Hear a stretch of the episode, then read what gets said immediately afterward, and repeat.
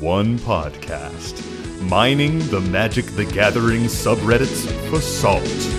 This is the Howling Salt Mine. It's the Howling Salt Mine. The Howling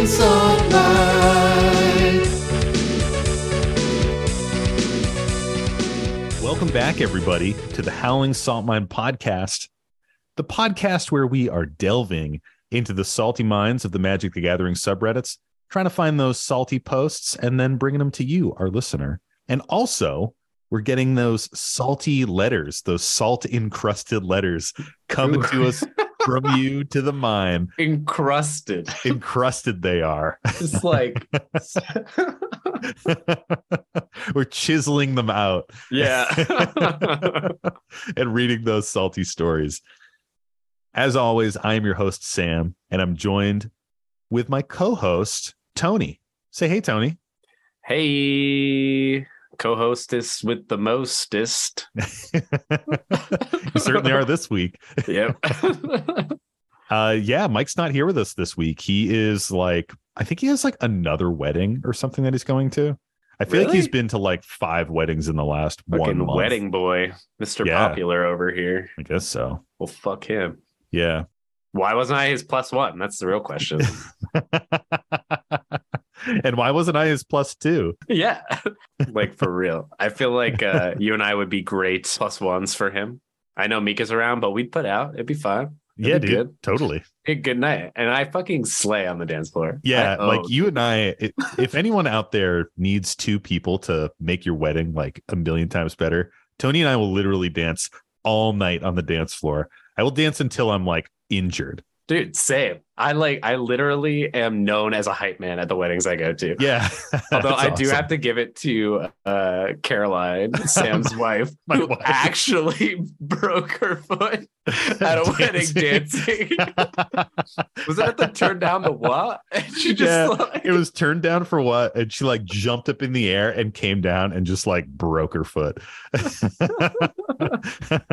uh, fucking amazing. uh, she will hate that I'm talking about this, but she doesn't listen to the podcast. So Hey.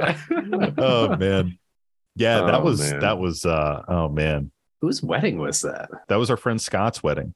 Oh, who Tony and I used right. to sing with in college. Hell yeah. In that mystical uh quartet that if y'all find, yeah. good on you. Yeah, good on you if you can good find the videos skills.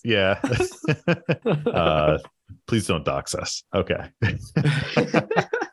I do want to know if you find it though, because Yeah, I actually you're true. good at the internet if you found it. yeah, if you find it, keep it to yourself. It's like a it's like a um It's an achievement. yeah, exactly. It's like it's like finding a golden ticket, you know? Like yeah. like you're not going to go share it with a bunch of people.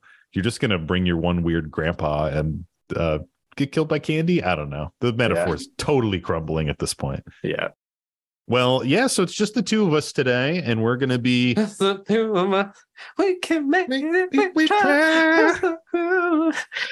you and I. it's gonna be a lot of impromptu singing. say, Mike's like not here to stop us from singing, so like yeah, just means we get to be like unhinged little goblins over here. this is a Sam and Tony app. We're keeping the, pure crazy gold. shit. Yeah, everything stays. In that case, Mike fucking sucks. Look how much fun we have when he's not here. it's so much better when Mike's not around. Right, Sam? Right? Yeah.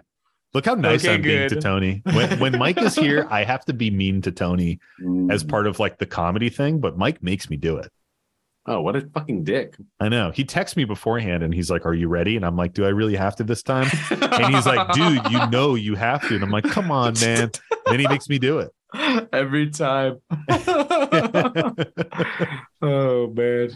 So, so let's get into it. Let's talk about some salty posts, huh? Let's do it. but Sam, what the fuck is salt? Great question, Tony. Thank I'm you. glad you asked it. Salt is frustrations in the game. You know, it's when someone sits down to your pre-con game with a CDH deck and pub stomps you. It's when someone Ooh. says, I'm just playing a seven, and they open with a Savannah, a Mana Crypt, and just fucking start like blasting down stacks pieces. It's a uh, tropical island into a mystic remora Oh yeah, or a mana crypt too, and instead they're they're hitting a uh, what you call it a, a Rhystic Study turn yeah. one because as we know, blue is a trash color for trash players. uh, salt is also it's just when like things don't match up with power levels and it feels bad, or maybe you feel like you weren't very strong at the table, but other people are perceiving you as a threat for some reason and going in on you. Um, you know, there's a lot of things that cause frustrations in this in this lovely game that we treasure and Mhm. enjoy. Yeah, for realsies. We're gonna talk about them. We're gonna fucking talk about some of that shit today. Hell yeah, motherfucker! Motherfuckers! Mike isn't around, so we could swear as much as we want. Piss.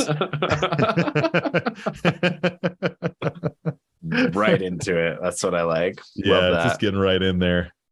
well, Um, and let's get right in there. hell yeah. Seamless transition. We're fucking pros here. Yeah, we're crushing it. Um, so we are going to kick this off with a Reddit post, and this one comes to us from the EDH subreddit from user Ranus the Slayer. If you see them, give them an upvote. You know, spread that goodwill. The post is titled "Understanding Players Who Enjoy Making Others Miserable." I like that as a start. Yeah, it's a heavy topic. yeah. And the post goes I'm a member of a certain extremely large Facebook group for Commander. I joined it some years ago because the professor mentioned it in one of his videos, so I thought I'd give it a go and lurk. These days, it feels like an endless sea of people asking for how to make decks that make their opponents miserable. Today, there was a certain post asking for strategies around not upsetting opponents with their strategies, and general mentality of comments are such as fuck etiquette, welcome to the Thunderdome. Commander is at least where I play cutthroat as it gets. You start politics, we're going to politic. You play combo, we play combo. It's not tea time for me. I like making it as miserable as possible for my opponents. If you want etiquette, go to a tea party. Oh my god.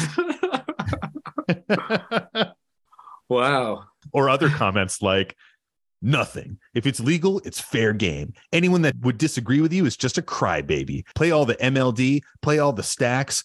Just don't get salty when you get targeted down. That's our general rule of thumb in my group. Mm. Is this your group, Sam? You- it's me. Uh, and then the post keeps going. What makes people enjoy causing their opponents to have a bad time? Why would you spend thousands of dollars on this hobby, this format, just to make other people have a bad time? You can do that for free. I love that justification. how true. How true. wow. There's a bit to unpack there. Uh, Just to shoot for an answer of that question up top, why do players enjoy this? I think there's just something about making other people like tilted and frustrated that can be like funny and enjoyable, you know? I mean, I, I think people can get that on like a level with their friends sometimes.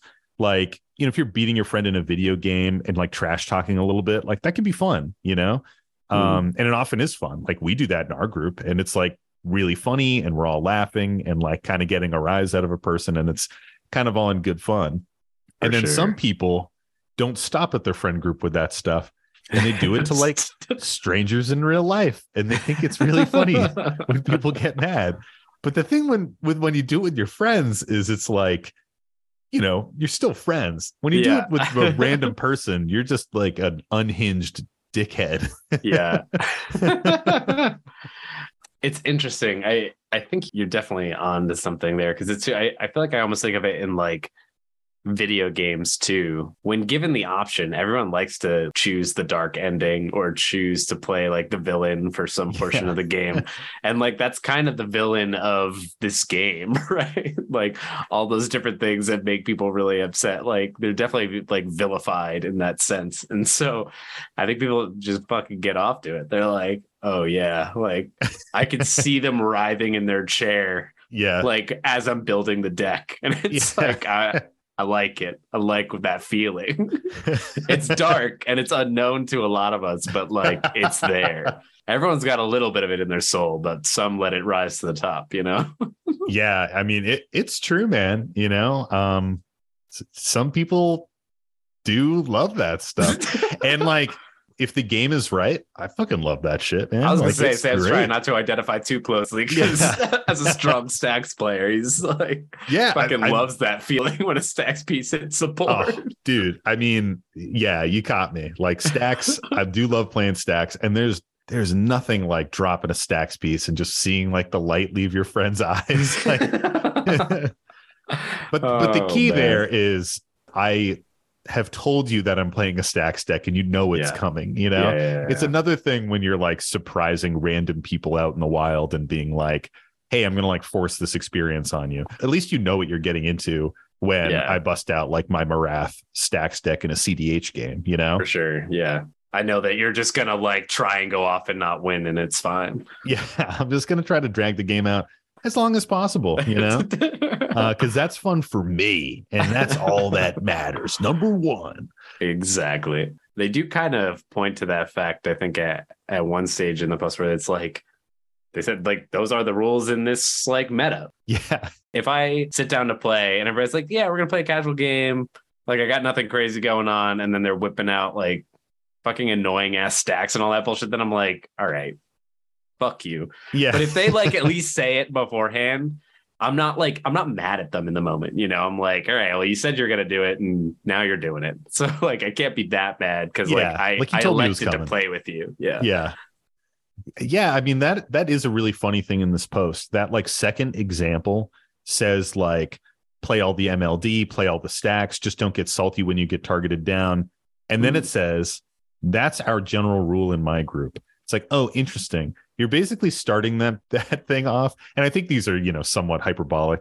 Uh, i don't know if they're direct quotes. I don't think that they are but yeah, they're starting off this uh, example saying like there's no fucking rules. Whatever's legal is fair game. And then at the end they're like those are the rules that my group has agreed to. Yeah. and and i Right. think that a lot of people don't make that connection. Like a lot of these people who do want the thunderdome they do want it to just be like super cutthroat. Like you have probably in some way come to that agreement with your group like that is an agreement you know that like you did Yeah. it you already made that and your group decided on that doesn't mean everyone did For sure. I gotta I gotta highlight this quick though. If I ever sit down and I'm like, welcome to the Thunderdome, um, yeah I've done it right. like, I'm living.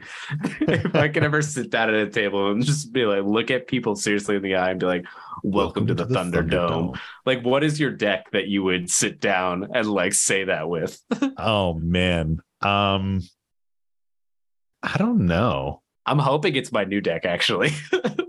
yeah that would be the most like welcome to the Thunderdome deck. I'm building like a do you want to talk about it Yeah, I'll gonna talk about it a little bit, not Yeah. like a ton, but like I'm gonna build this uh, Yurlok of Scorched Thrash deck that is like it's mana burn. So like back in the day, it used to be that if you didn't spend mana and you had it in your mana pool, you would take fucking damage for it. And then yeah I don't know good. when they ruled it out or were like, this is stupid. Probably when people started doing broken stuff and tapping other people's lands and they couldn't spend it. And then like they were like, oh, you die to mana burn. Uh, I think there was like some really powerful decks in like the beginning of Magic's time doing that kind of stuff. And so they like kind of got rid of mana burn. But relatively recently, uh, they printed a card that like reintroduces it uh, as a commander. i think it was commander legends right I think so. I think you're right. Yeah, yeah, it was Commander Legends. But basically the creature like taps and adds mana to everyone's mana pool. And so my hope is to like untap a billion times and like fucking mana burn everyone down. But also it's gonna have a lot of stacks pieces that are tolerable. So it's like you have to pay life for things. yeah more like tax pieces like strictly Yeah. tax Exactly. So it's like people will have to um, pay life to use mana, like Manabarbs, some of these like older cards that have a little bit of a janky templating. And then also there's somewhere it's like if a land enters the battlefield under an opponent's control, tap all lands they control. So it's like you still get all that mana, but you now you have to spend it at like the beginning of your turn, right? As Yeah, like, opposed to like being able to keep things up. So it'll be not as bad, but it's definitely the kind of deck I feel like I could sit down and be like, welcome to the welcome to the Thunderdome. thunderdome yeah. I feel like a lot of my super powerful decks are either not something that interacts enough with my opponents to give that Thunderdome vibe, like Ghave, for example. Ghave, like, I just like am doing my own shit. You know, it's a powerful deck, but yeah, like but your own shit is winning. You're Yeah, just I mean- winning in like a couple turns. it wins hard and fast. I think you could say welcome to the Thunderdome with that one too. also, don't come at me for pronouncing it like Ghave. If you pronounce it like Ghave, you are an insane person. And you're, and you're wrong. Has someone added you for that? Truthfully, that is how it's supposed to be pronounced. Is oh, Ghave? Oh, really? Isn't that horrible? Like Dave. It is. Like I've never called G. it that, but I don't know if it's because you called it that, and so I've always called it that. I just feel like the name needs to be more fantastical, like Ghave. You know? Oh yeah, no. I mean, that sounds way more fantastical. yeah. Ghave, like, Ghave is awful. Um, Ghave sounds like your weird neighbor that lives upstairs or something. yeah. Um, lives in like the basement of your apartment building. Uh, Mm. but yeah, I mean that deck could be Thunderdomey in that it's like, can you stop me from popping off and winning? Maybe my Rograkh Ardenn deck because it is like really aggressive yeah. and much like Thunderdome, I'm like grabbing chainsaws off the walls and just like fucking coming at people with a ton of equipment. I'm just imagining when I hear that, like I'm gonna feel some kind of pain when this deck Yeah. comes down. And so like those are the kinds of decks I classify as welcome to the Thunderdome. I feel like Rafiq is gently in that category. Like Rafiq, Rafiq doesn't really pop off hard. He just at some point I just knock someone out in a single hit. Yeah, I was gonna say I feel like the, I'm I'm envisioning the Thunderdome. It's kind of almost like Ratchet and Clank in my head, Yeah. uh, which is a great old school video game. it's like one of the Love fighting Ratchet and arenas, Clank. and like you know you've got all these like crazy opponents and there's like a teddy bear in the corner and you're like oh why is that here so you're messing with everything else and all of a sudden you turn around the teddy bear's like a fucking grizzly bear with a chainsaw and you're dead you turned around because it's like gutting you yeah. and so like that that's Rafiq in my mind in the Thunderdome Well, that's the beauty of Rafiq is that if I start focusing on another opponent, I'm not your problem until that opponent's dead. You know? Yeah. Like if I start attacking Mike, like generally speaking, you and Nick aren't gonna come for me. oh yeah that's why I'm just sitting there crossing my fingers because the first bit of damage is it'll only be like four or so But it dictates who I'm gonna go for. Exactly. Because then the next hit is usually for like 17, which is not enough to one shot someone else. So it's like, well, guess the person who's marked, I gotta like kill him. like, uh, My favorite man. thing with that deck is when I can use it politically, where I'm like, guys, just let me resolve some of these spells and I can take that arch enemy out. And Yeah. everyone's like, yeah, do it, Sam. And then I do it, and I it's like I turn around with a loaded gun and I'm like, now for you. Literally. um, should we should we full circle? What is the what do you think about the salt rating on this post? oh man, the salt is the salt is real. I mean, it's one of those things where like people giving these comments on the internet, I don't know if they truly feel that way in real life. You know what I mean?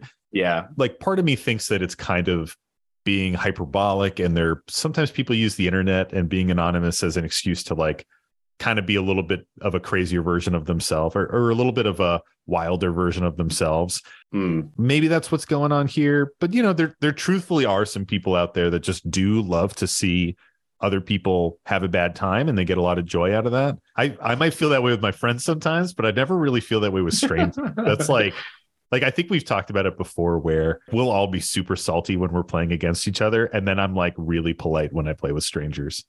Um Hmm. unless Tony and I are on a stream together, then we become like unhinged and we're just like swearing and attacking each other and getting super salty. Well, I, I get, but that's almost like a comforting factor, right? Of it's like, well, I know Sam, so I'll attack Sam. Totally. And then I'm like, "What you going to attack me?" we do it because we love each other, even though it It's sounds true. like we fucking hate each other. It's like, fuck you. yeah, it's so true. He's coming hot. What do you think about this salty post? Uh yeah. I mean, I I just think it's like real salt. Like I've felt that salt. But I think the most important thing that we touch on here is like the knowledge of what's going to happen. Yeah. being aware is always what eliminates that salt for me. So I feel like anytime I'm playing with new players, I'm I'm always pretty good about that. within my own pod, I'm I'm probably pretty bad at that. I'm just like this deck does like a thing. I think like it'll hopefully work. I feel like half the time is because I don't really know because I feel like I'm, I only play new decks with you guys, so it's like at the time I don't know it's gonna fuck you all up, and then it does. it's then because you don't goldfish your decks. You don't realize that it's going to pop off on turn four and kill That all of us. totally true. Like I literally, I'm like goldfishing. What's that fucking shit? It works or it doesn't. And I have had a few times where like I've made a new deck and it just like didn't work. Oh yeah, definitely. And so when that happens, I either get rid of the deck or I change it. but that's the only time I edit a deck. I feel like your Zabaz deck only just worked for the first time ever. Like you'd played it, It a couple other times and you were like, this deck is bad. Yeah. and you finally popped off. Yeah. I didn't know what was happening either. And that was part of the problem. but we already talked about that. So we won't Yeah. talk about that. yeah, no refer to some previous episode, whichever the one that was. Yeah. Well, to Rannis the Slayer, you know, just keep doing your own thing. The internet is a wide and vast ocean with many different types of fish in it. And some of those fish are the asshole fish, and they're just going to be like a dickhead randomly. And also, some people like to be like acting tough that they don't give a fuck and don't give a shit about the rules. And those are also probably the same people that try to pub stomp. And when you like remove anything of theirs, they flip out and walk out of the store. Oh, so, oh, yeah. you know, For real. it's the way it goes. Another.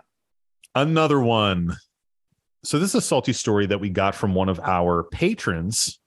Patreon.com slash howling salt mine. Come on in, join. We got a little Discord. We got extra episodes every month. Um, little extra content from us. You can listen to the lost episode. It's only seven bucks a month. If you like the show, you want it us to keep doing it and make it better, then uh, you know, think about it. And this story comes to us from our buddy Vok. Hey. What up, dude? what is the up? and this story is titled Am I the Asshole? Maybe.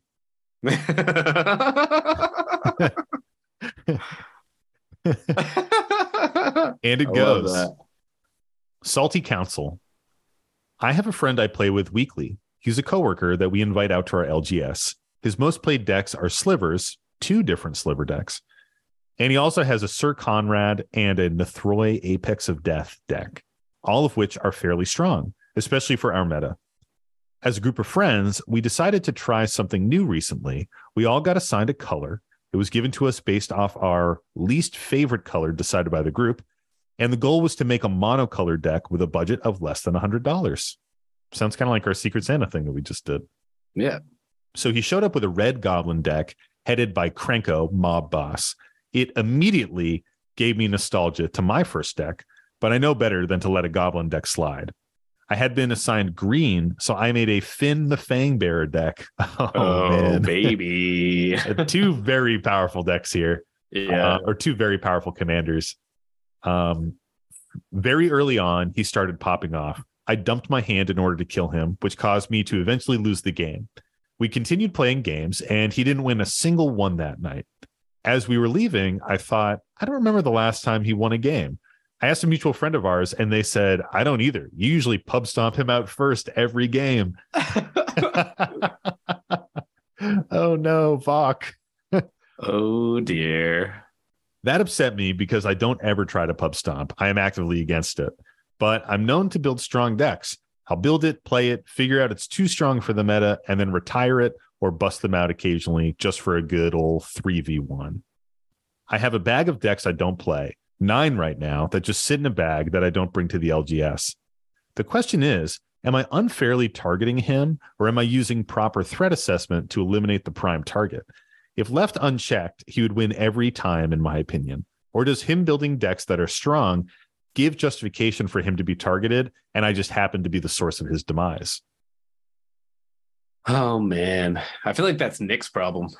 Yeah, it sort of is. Like in our meta, like Nick builds really strong decks, but he loses a lot of the time because we always focus him out because he builds these decks that were like, if you let it go unchecked, you just lose. Like yeah, all all of his decks kind of play in a similar play pattern, and I I feel like he tends to um come out the gate first. I think recently he's thought about that a lot because he knew it was a big problem and has like changed how he played and like maybe how some of his more recent decks build Yeah. uh, to counteract that. But it's kind of the interesting question of like, does this person have the forethought to like know that that's happening, or do they just feel like they're getting targeted and like feel bad? Uh, because Yeah. you're probably doing the right thing, right? Because a Krenko deck left unchecked will annihilate the table. Definitely. Uh, but you know, how do you how do you find the way to strike the balance to either say it out loud, like maybe that that's like a way to be like, hey, like your deck's super cool, but it's also super powerful, so I'm gonna kill you. Like, I do wonder if that's an element of it. Like, you, you know, this question's sort of like it kind of makes me think of like how do you rise up beyond the reputation you have in a play group? You know, mm, it's sort of like what you're talking about with Nick. Like Nick has this reputation of making powerful decks. We focus him down. This guy has a reputation of making really powerful decks.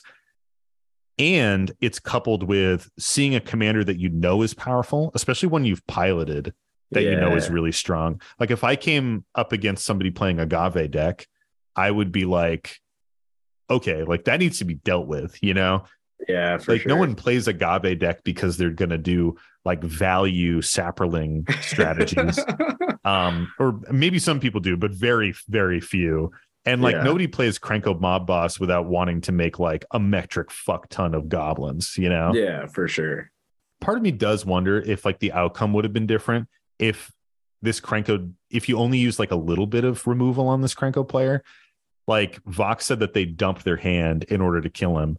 And it sort of makes me think like, okay, well, what if you just drop like one or two removal pieces and then sort of let the Krenko player snowball up a bit more and become a problem? Like worst case, you lose the game, right? Yeah, worst case you lose the game but now everybody knows that that deck is like a menace and needs to be dealt with yeah, best case they become a bit of a menace on board everybody sees it and then they kind of pile on that person but also best case, you get to you get to like win because totally he like said he like it cost him the game because he dumped like his hand Yeah. to like take out this other player. Right? that's a good point too like like that kind of play to win mentality like at a certain point you sacrifice your own ability to win to make someone else lose. And you know could be circumstance like who knows what what's really going on with like the details of the game. But to me that moment speaks of like maybe you went too far and you could have done less. I also wonder if the krenko player had become more of an obvious threat and the other two people at the table were like yo that deck is a problem. Now you don't have to use as much removal to deal with it now that perception of you like pub stomping someone out isn't really there Yeah, like if we played a game and you just started focusing me like crazy because I was playing Rafiq or something, and everyone else was like, "What are you doing?" Versus me getting really powerful and like doing a big move on the table, and then you're like, "Oh shit, everybody, this needs to be dealt with," and now everyone's attacking me. You know what I mean? yeah. And in fairness, I I totally get the snowball thing because the problem is Yeah. like usually by the time the rest of the table gets it, it's kind of too late. That's my favorite style of deck to try and build. uh, which I feel like is what I usually try and do, is where it's like I get to a board state where it's like it doesn't seem like much, and then all of a sudden it's like, oh wait, no, this is a problem, but like I just have too many pieces to Yeah, remove and be stopped. Like, you are good at building those decks right? and and that is i think that's one of the reasons why your win rate is so high because those decks they don't have obvious moments where it's like oh shit this is the moment that that needs to be dealt with. You know what i mean? Yeah, like Raffine is a really good example where it's like okay tony's making some like kind of shitty tokens. Okay he like pumped one up to like a 4-4 he's got like three tokens. And then a couple turns go by and you're like oh shit like his stuff's getting really big. He's doing like graveyard shenanigans it's getting big. He's drawing five cards a turn. yeah he's like just cycling through his deck like crazy and it's like okay like this is a problem but now i either have to remove Raffine, the Bitterblossom that's making the tokens that's enabling your deck or this like 7 7 fairy token that It's is also a me. problem yeah and like, yeah, is also definitely a problem. And it's like all these different pieces. Um, and I'm sure with Krenko, there's a point where there's like a point of no return where it's like, hey, I gotta knock this person out. or it's just going to be too far. I think every once in a while there is a greater advantage to letting a powerful piece land or to let an opponent pop off in a powerful way because what it does is it shifts the group's perception. You know, mm-hmm. like if you knock out Krenko before it gets powerful, like we all know Krenko is powerful, but being able to see the potential of the deck actually pop off, now everybody like has experienced it, you know? And the next time maybe you lose that first game against Krenko, but you're not going to lose the second or the third because now all three players are focused on stopping that one person. You know Yeah, what I mean? For And sure. I think sometimes you just let that person run. I like to do that, especially if I'm like, yo, Nick is the problem. And you and Mike are like, no, I don't think he is. I'll just be like, cool, I'm not going to waste my removal. I'll let Nick become a bigger problem. And then we'll all realize that he's a problem and we need to deal with him. yeah yeah that is the thing like kind of i think the real thing you're getting at is almost just like just let it happen yeah, let it like happen. if you if you're fearing that you're either getting a reputation for something like that or you actively know it's happening just just fucking let it happen a few times and then pretty soon everyone else you're, you're right like yeah. i feel like that happened with me with bruvac constantly Oh, I yeah. like I was scared of the mill deck, and so I would always attack it, which made me always targeted first. And so Sam and Mike were never. They were like, he's not even targeting us. Like we don't care if it Bruvac's milling, like whatever. uh, and so I got myself into this vicious cycle of like, I should have just let things lie because then Nick wouldn't have felt so obligated to target me. Uh, and I would have like been able to get some more sympathy from the table if Totally. they like felt some more of the pain. And like now, I feel like it ha- we have all like gotten milled pretty hard by it. Oh, so yeah. it's like there's way more fear in in like our meta when it does come down. Yeah, I mean, I I wonder if you know it's not in the post, but I wonder if this situation with Vok and the Krenko player turned into something where you know he went hard with the Fynn deck and was just like crushing into Krenko, and the Krenko player was like, "Fuck you, man! I'm gonna come right back at you twice as hard," and maybe Yeah. that led to him dying. Um, and I think you do open yourself up to like that sort of retribution and it's justified you know if someone's coming at you you gotta you gotta go back at them um Never let it die. Swing at them until you lose the game for it. if and if you do it too early the other two people are just like sweet i'll i'm cool back here i'm just gonna coast Yeah, like i'll let you guys fucking do it like that happens a lot in our pod where where a So feud breaks frequently. out and the other two people are just like i'm chilling i'll just wait for this to be done I I feel like we've we've all gotten or tried to get a little bit better about that, but now what Yeah. happens is it's like someone swings at someone for one, and then someone else swings at someone for four because someone swung at them for one. And so the person that got hit is now like, all right, well, you hit me for a bigger number, so now I'm going to hit you again because that like makes sense. So it's still happening, even though like it used to just be that I would, it was me, I would have a blood feud and I'd be like, I'm swinging at this person until they're dead. Uh, and now it just almost happens more naturally, but it's still Yeah. because like, so it's an interesting dynamic we've created. No one's the bigger person in our meta, is what I'm trying to say. Yeah, totally. No one is. And we also have this dynamic now that I'm noticing where we try to draw attention to people's decks way too early. Like I'll be playing Alesha and I'll drop out like some card that is good, but isn't good right now with my board state. And someone will be like, Oh, Sam is setting up. That's going to be a problem over there. We got to deal with that now. And I'm like, I'm not doing anything. And then because they're pointing at me, I'm like, well, fuck you. I'm going to like start attacking you. And that like kicks a feud off, you know? Yeah, for sure. The problem almost is like because we have such an insulated meta, like with someone with like Alesha, any card you play, we're gonna be like, oh, he's gonna get General's and Enforcer out, and then Yeah. like we can't, we we lose the game, which isn't totally true, but it's sort Yeah. of true. Like, or it's like, oh, I remember that one time when that one card did a really powerful thing, and now I'm Yeah. afraid of it. And it's For like, sure. well, like I'm not really doing anything with it right now, but uh, but like I understand where you're coming from, but I'm not doing anything right now. Like you, you give me a minute. what do uh, what do we think about the salt rating here? um, you know, you have someone who is being accused of pub stomping, but they are actively against that, actively removing powerful decks from the meta, which I think we, we've talked about with you. Uh, maybe in this episode, I have the memory of a goldfish, or maybe we talked about it before we started recording. It's okay. You're a scrub. It's fine. Yeah, they I- they know I it. am. They already know it Yeah, they know I'm extremely professional. but you know i feel like that's a very courteous move to build a deck and fully retire it because people aren't having fun with it yeah. and i think a lot of players wouldn't do that so for that person to be getting called a pub stomper we all have like tunnel vision at certain points in magic games where your perception kind of overrides like the reality of the board you know like krenko Mhm. is so strong he's about to pop off i have to fucking do everything i can to kill it and like you know, maybe that Krenko wasn't coming at you, or maybe someone else had a response in their hand that could have come up. You know what I mean? Like you don't Yeah. need to play the the sheriff at the table always. So Yeah. I think it's salty. I don't think it's like a full shaker by any means. It feels like a little bit like half salty confessional, half salty story to me. yeah. Well, it's, it's like shocking salt. Yeah. It's like I was just shocked when I got my salt because it's like I didn't I didn't think that was me. yeah. And then it was me. You looked in the mirror and you saw yourself and you're like, fuck.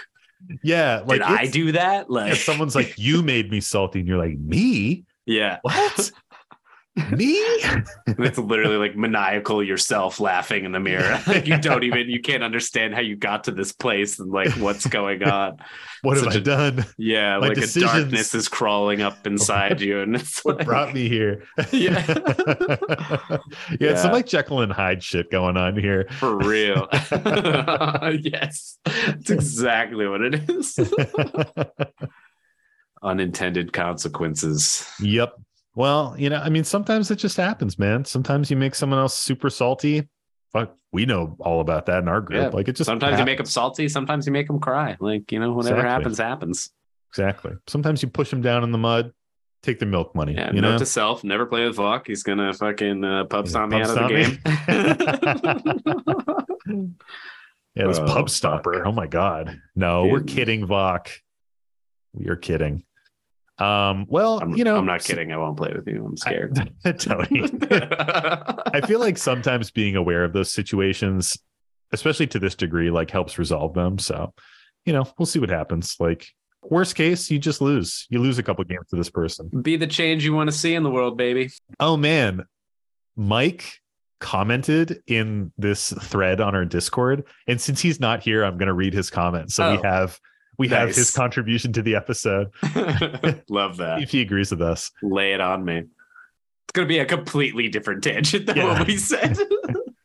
Mike says there's always a balance between threat assessment and going for your own win. If you feel like you routinely stop a specific player, consider just focusing on going for your own win for a few games. Doesn't have to be full on solitaire, but instead of asking, how can I stop the other players at my table from winning? You can try, how do I make sure that I can win and not die before I can? Hmm. Interesting. Are you even trying if it's like not solitaire though? And then Vox says, I find the best way to ensure victory is player removal. now love it. that's that's a man after my own heart right there. Yeah, I love it. oh, so good. All righty, let's get back into it. So, I have a message here. This comes from one of our listeners, and this comes to us via a Reddit DM, and it is from Gosh Dang It to Heck. Is just a great name. I love that. And Gosh Dang It to Heck says, I like it more the second time you said it. Yeah, you didn't like my first one? no, I did like it. I just like it grew on me in between the two. I was like, Sam's really feeling this Yeah, one. I was. So I was like, I don't know if I feel it that hard. Then you said it again. I was like, mm, okay, okay. Okay, I'm coming Okay. around. It's pretty got good. you. Gosh I dang it to heck. Yeah. Gosh dang it to heck. Maybe you got to like really. Gosh dang it to heck. yeah. Got to say it with some fervor. Yeah. Gosh dang it to heck. Yeah. that's that's the one. That's the one. Uh, so, anyways, they say I was recently playing a game with my friend group that I will acknowledge I probably should have been less saline about. One player was running mono white and managed to board wipe the rest of us five turns in a row. fucking sorry to cut in here. Fucking that sucks. I mean, does it like Five turns in a row of board wipes. you don't even get anything else out? Like, what are you even playing on the other turns that they're why are they board point. wiping five times in a row? But yeah, like, it's a little weird. Anywho, let, let's keep going. yeah, Another player's commander and mine got too expensive to cast, and seeing this repeated pattern of draw, play creature, pass, draw, board wipe was dejecting to the point where I had stopped playing permanents after wipe three or so. The worst part was that I was in Dimir and over the course of the game managed to not draw a single instant or sorcery of any kind. I got ribbed afterward asking where my counter spells were. I understand that was my own bad luck. In hindsight, I wonder if my own frustration came from my own inability to interact during this game rather than the consistent board wipes. Afterward, that player went through their deck, mentioning that he had put 10 board wipes in there. So, how many board wipes are too many board wipes? I just vomited in my own mouth a little bit. Yeah, that's too much. Uh, it's funny that Mike isn't here for this episode because Yeah, right? he's like Mr. Board Wipe. He'll I probably know. say that 10 is fine and that he loves to play against that type of deck. Yeah. he- he's lying, folks. He does not. Meanwhile, I'm like zero is probably too many. Although I've started running a couple. Yeah, I feel like three to four is where I like to sit. I feel like five or six used to be the old golden rule. Maybe when like decks were less consistent and things were more like battle cruisery and the overall like expanse of the game, like the average player. I feel like more, most people play more tuned games now, and um, frankly, I don't think board wipes are as good anymore. When people are popping off and busting out fast wins, like single target removal is really clutch to remove enablers and I'd rather have more of that in my deck than a single wipe. Yeah. But no matter what, fucking five is way too many goddamn times. Three, like two in a row is too much, in my opinion. Like, Yeah, you board wipe and then immediately board wipe again. You're not even getting any fucking value out of it. You're just doing it to do it. Like, totally. Like you would be better off waiting for the table to at, least like rotate twice before dropping another one. Like let everybody play two more creatures instead of just one, and then you wipe, and at least you're getting like six creatures. You know, like it, it's Yeah. just kind of a that seems like a weird play pattern. Like what is the deck even doing? Why do Yeah. you need 10 board wipes in there? This is the kind of person I don't want to play with. If you if you Yeah. sit down to play with me and you say and you're honest and you're like, my deck has 10 board wipes in it, I'll be like, okay, do you have another deck? And if they say no, I'll be like, I'm sorry, I just can't. I'd be like, do you do you have like a stax deck or a mill deck I can yeah, play Yeah, do you against? literally or- like anything else? Do you have like a turd grid deck in that in that box that you can just bust out? I really don't want to play against the 10 board wipes. I still want to be here all day. yeah, I think I would take literal anything else though, for real. Um, Truthfully, I think like to answer the question, how many board wipes are too many? I mean, if there's a point in the game where you have five board wipes in your hand, there are too many in your deck. Because there's no point Yeah. in a realistic game where board wiping that often is going to be valuable, is going to get you the return on the investment of the spell and the mana you put in a board wipe. Wrath of God is four mana. It's not super expensive for a full wipe, but a lot of the wipes these days, like Farewell and things like that, that are really powerful and versatile, are like five or six mana, you know? yeah. And like, I'd rather drop like a fucking Sun Titan than board wipe a pseudo empty board. it's just so I'm so upset like for this player like that is so much of what I don't like about magic that I just just don't do this kids don't run 10 board wipes do me a favor Yeah. that's too many I think there are a couple spaces where running a lot of board wipes is okay. The first one is like if you have no friends and hate everyone and and want everyone to hate you. Yeah you're right. That's that's totally the the space in which i would find it to be okay. No, if you're, I was gonna say, if you're playing a deck like uh, Zurgo Helmsmasher, and wiping the board is your win con, you know, Hmm. like that, that is appropriate. Like if you have like some huge beefy indestructible commander, and like wiping the board is a way for you to get through with commander damage and eventually show a win, like that's super valid. Other board wipe strategies I think should be like more embraced by the community are like situational asymmetrical board wipes, like a board wipe doesn't need to hit every single creature. Um, honestly, if you're removing like five to six creatures, you're probably seeing a, sh- a lot of return in value from that one spell. Yeah. And like a big shift in in power. Yeah. There's this one old black sorcery that uh, used to be in a lot of the commander precons, and a lot of people like poo pooed it. And now I think it's actually really good looking back on it. Is Hex.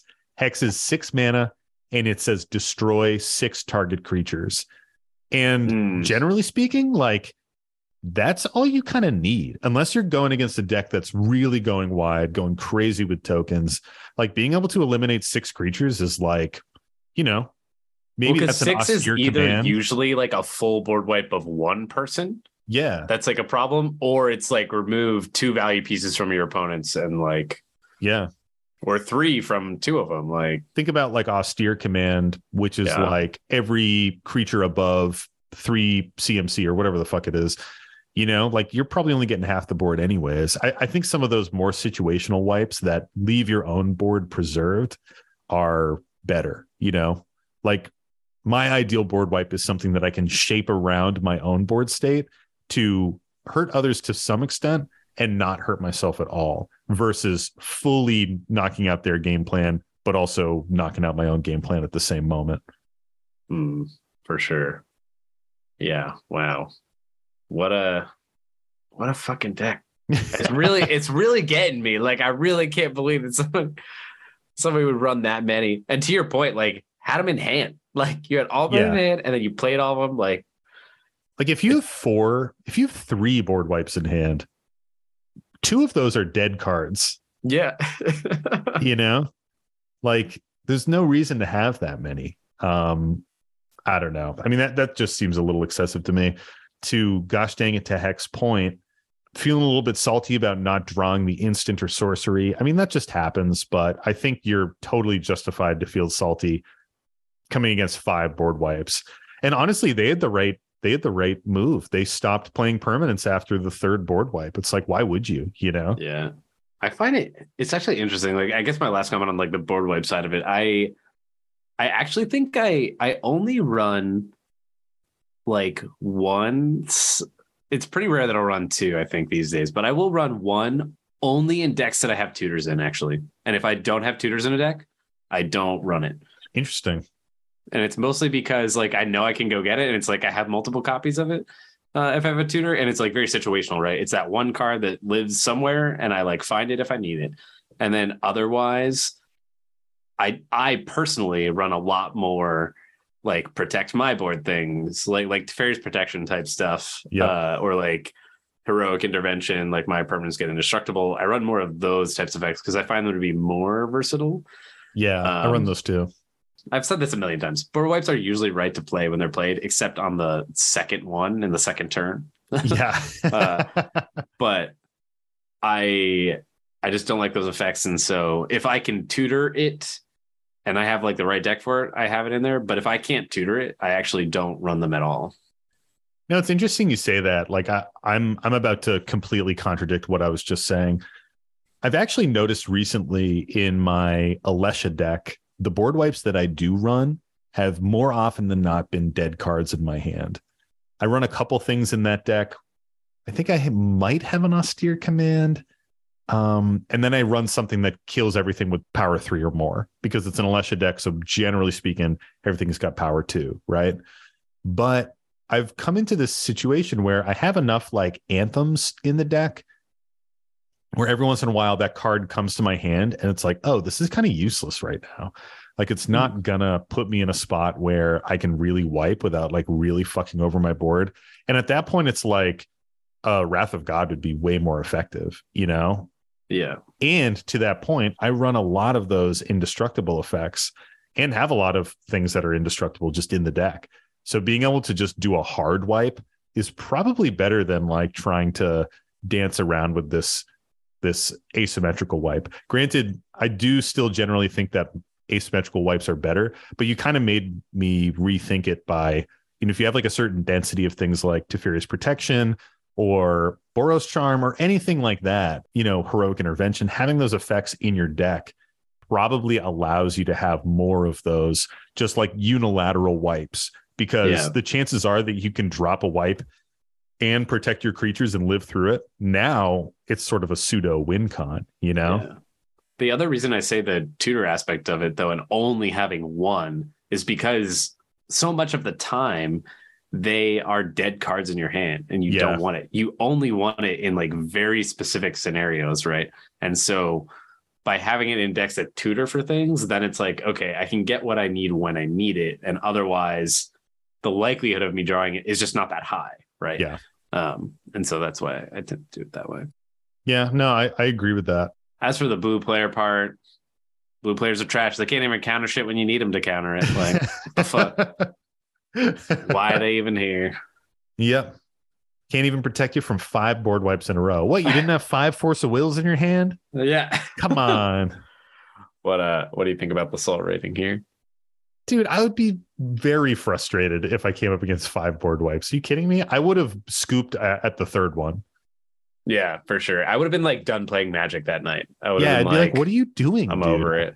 I, I think I would have just like really questioned the judgment of my opponent, you know, in Yeah. a way that was unkind. Yeah. like That's enough is you enough, there's man. salt. Yeah, That's how I'd- know there's I'd be- I'd be full shaker with this one. Like that sucks. that really sucks. Love that. Well, is it that time of the week? It is that time of the week. It's my fucking time of the week now, boy. it is. It's that time of the week that we look forward to every week. hey, hype, hype, hype, hype, hype, hype, hype. It's the time of the week where we say, Tony, what's the salty card of the week? What up? Do you have one ready? I do. Oh man, you're I've got a dude. spicy one You're ready. professional. It's uh again, Mike curates, I random number generate. Yeah, you just find some So- random jank. I've picked one, and by picked one, Google picked one for me. Uh, and so today we have on the menu smoke. The salty card of the week. Yeah. Sorry, what were you saying? Were you saying Oh, something? Oh, um, yes. Uh, smoke. See, without waiting. Mike here, we'll like- just keep going, and then like you're like, oh wait, what is it? Uh, I was so just waiting so I could really maximize my interruption.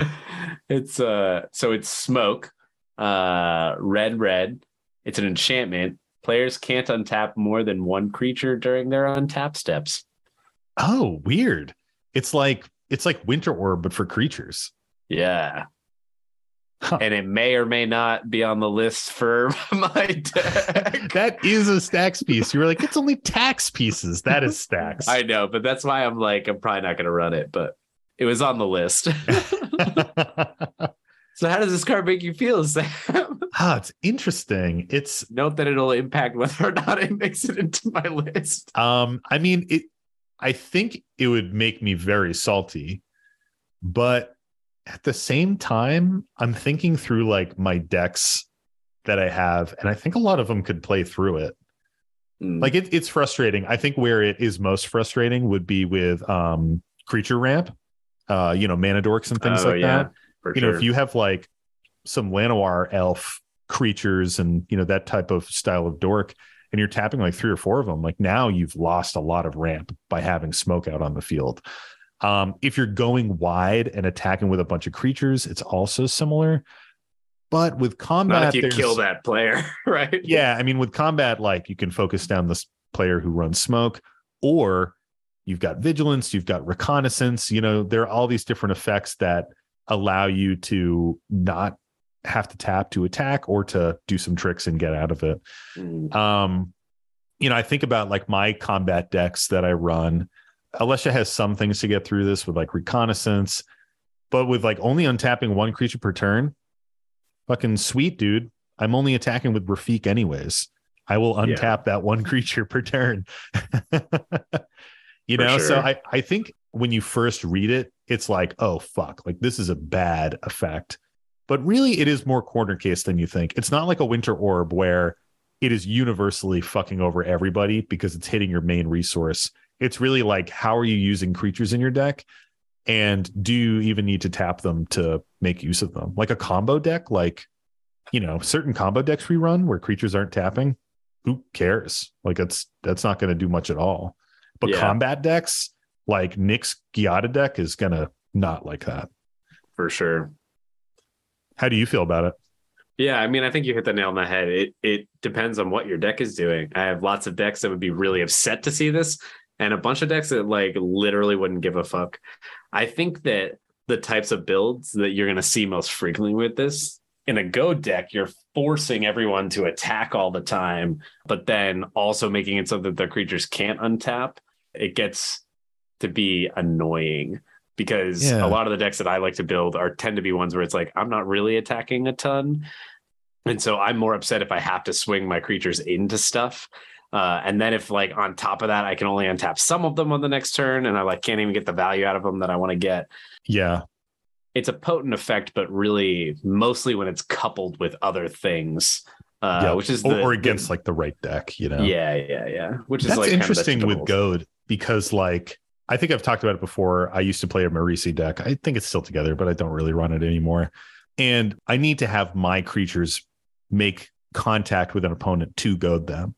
And to smoke all players, it's it's It symmetrical. is. It's players can't untap more than one creature during their untap steps. Yeah. So like with Marisi, that's kind of fucking me over because I only have so many creatures to goad my opponents with.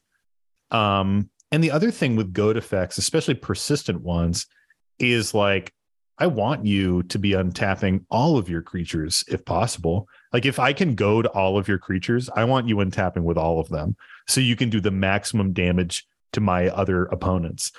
If you're only untapping one, maybe I'm not getting that value out. You know what I mean? Yeah, for sure. So the uh some stats on it. Yeah, yeah. Where where is this? Is this in the uh the salty list or is this Of truly course, random? it's on the salty list. What do you fucking mean? Just All right, I'm guessing. shooting my shot into the dark of like. I don't know, man. I don't know your system. I'm guessing. I'm gonna say this is 57. Interesting. Final guess. Yeah. You're trash. It's seventy nine, baby. What? Wow, really? Seventy nine. I thought it'd be Google higher. overlords declared that it'd be seventy nine, and that's where it lands. And Google is the best card search engine, isn't it? So Yeah. much better than Scryfall. I mean, obviously, like who even use like what is Scryfall? Like uh, Mike is, is hearing this episode and just crying. cringing. Yeah, I can't wait to to see his editing notes where he'll be so mad. I, honestly, I think the best thing about this card is it's like kind of wonky art. It's I have like to look it up. this dude, like I can't tell if I think he's generating lightning, which is then generating smoke. Is what it kind of looks like that, or he just got struck by lightning and there's smoke like around him. So it's like kind of Oh. like some weird janky stuff, but also looks like he like either jumped like anime style up real high or is like maybe flying because it's got like some like fly lines, as I'll call them. like, or at least I think. There's a bunch of different versions. And by a bunch, I mean two. Oh, there's only one real version. Oh, yeah. Like, what is happening in that art? Yeah, I'm like, what's going on? But it looks kind of cool and like mysterious. But I He has don't like a little get pointy smoke hat from on, it. Yeah, like a little pointy gnome hat. Yes. so that's that's it. That's the salted card, baby. Interesting. Yeah. I mean, I, I could see this being good in the right deck. If you don't really give a shit about tapping, I mean, it becomes pretty good. It's interesting. I wonder if this has any like CDH implications of like shutting down dorks and stuff like that. It's probably not good could. enough. I, I I think that's the problem with it. That it's not good enough. Yeah. Uh, because in a lot of those CDH decks, even if it like you're like whatever, I, I tapped the Llanowar Elves this turn. I it would it would hurt like Selvala probably the most, which is S Yeah. tier. So like everyone should start running it. But I think outside of that, like a lot of them are more the super dorks. And if they're running super dorks, a lot of times they've got other untapped shenanigans stuff going on. Um yeah. and so like, and even if you're only untapping your one super dork, you're still like, fine, I still have my one super dork. Like it won't impact them enough, you know? Yeah, exactly. It doesn't seem like that big of of an impact. Like, why Um, run that instead of cursed totem or whatever? Is that the thing that like cuts off all abilities? Yeah, exactly. Like if you really want to like stop would- creature dorks, you just run Cursed Totem. Yeah, which is also colorless mana. Like, there's just like there's better Yeah, options. Two red pips for down to. smoke is is a little heavy Yeah. of a cost. Yeah, I bet there's some version of a Godo deck somewhere in the world that like maybe ran this at some point in time. But Yeah, I mean, uh, truthfully, after talking about it, I don't think it'd be that bad to face. I think it'd be like inconvenient, but not like game breaking. yeah, not oppressive, not game breaking. Like, Unless you had a deck that really needed to go wide, but even then, you could just wait until the right moment and then swing out with all your shit. Like if you're swinging out every single turn, well, you have to shift your strategy. But if you just need one big turn with like a Craterhoof, like you just wait and your Yeah. creatures are still untapped, you know? yeah. Hmm. Interesting. Well, thanks, Tony. Hey, That was a lovely salty card. thank you. And thank you, listeners, our prospectors out there, for tuning in to another episode of the Howling Salt Mine. If you want more Howling Salt Mine content, check out our Patreon at patreon.com slash howling salt mine. We have two tiers. You can get in at the $3 and get access to our Discord and that warm, fuzzy feeling in your heart that you are supporting a podcast you love or come in at the $7 tier and become a member of our salt council uh, where we you know pose questions about like the growth of the podcast merchandise stuff like that. And uh, you also get access to additional episodes every single month. And you know we have a lot of goals with patreon and we're just doing this podcast really as a hobby. So having all of that stuff helps cover our expenses helps improve the quality of the podcast and helps us reach some of our long-term goals with the growth of the podcast.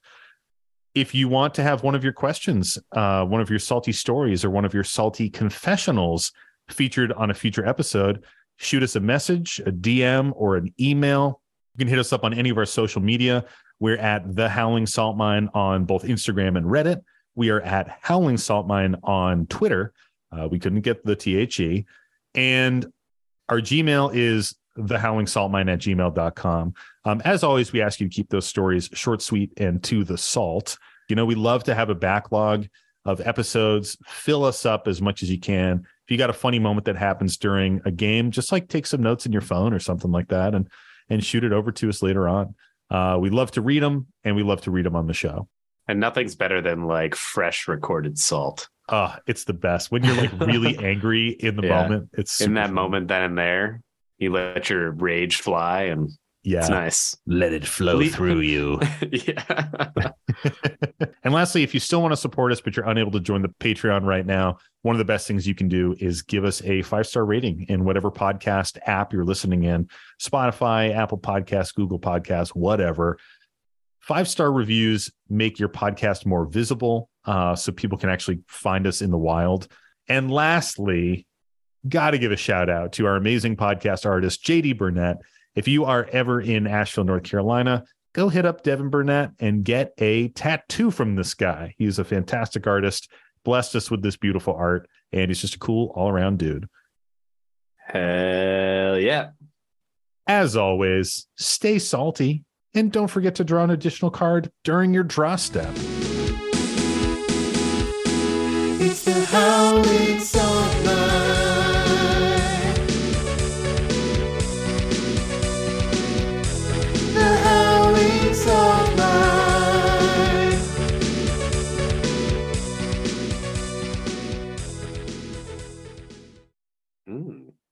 And the post title is Understanding You're Players. not gonna upvote them. oh, yeah. And Fuck if you that guys user. see, Fuck them. If you see them, fuck them. you see them, fucking report them and get them banned. Hold on, my computer's being weird. trash. Dude, it is. It's like nearing trash status. When when the Zoom camera wasn't working, I was like, "Oh my god, is this the day that the computer stops working?" it was like overheating too. It's like, holy shit, oh damn, boy. die. If you guys want to have, uh, let me say that again. If you guys want to have, If you guys uh, want uh, to if you want this, excuse me, if you want to have some fun on our Patreon, please come simp fun. us, simp us hard, please, thank you. yeah, please simp us on our Patreon. Yeah. if you're not, we're gonna kick you out. no. Am I gonna burp? Oh, no. Am I?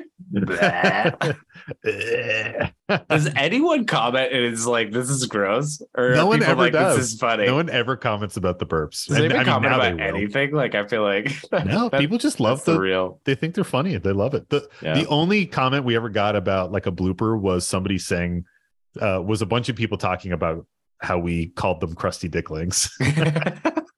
That one episode we were Dude, like, what do we hashtag call bring back crusty dicklings. We are like prospectors, fucking cocksuckers. crusty, Crusty dicklings. I'm bringing it back. I'm gonna. I'm gonna find a way to slip it back into every episode. I feel like we have all these inside jokes and we like fail to repeat them. yeah, Like even prospectors, I'm bad at saying. You know, yeah. I need life. like a like a page up that just has like funny jokes we've made. Oh, you mean like an outline or something? Like just like a like a like a vision Reminder board that has like A reminders on it. Yeah. yeah, that's what we need at the Howling Salt Mine, a fucking vision board.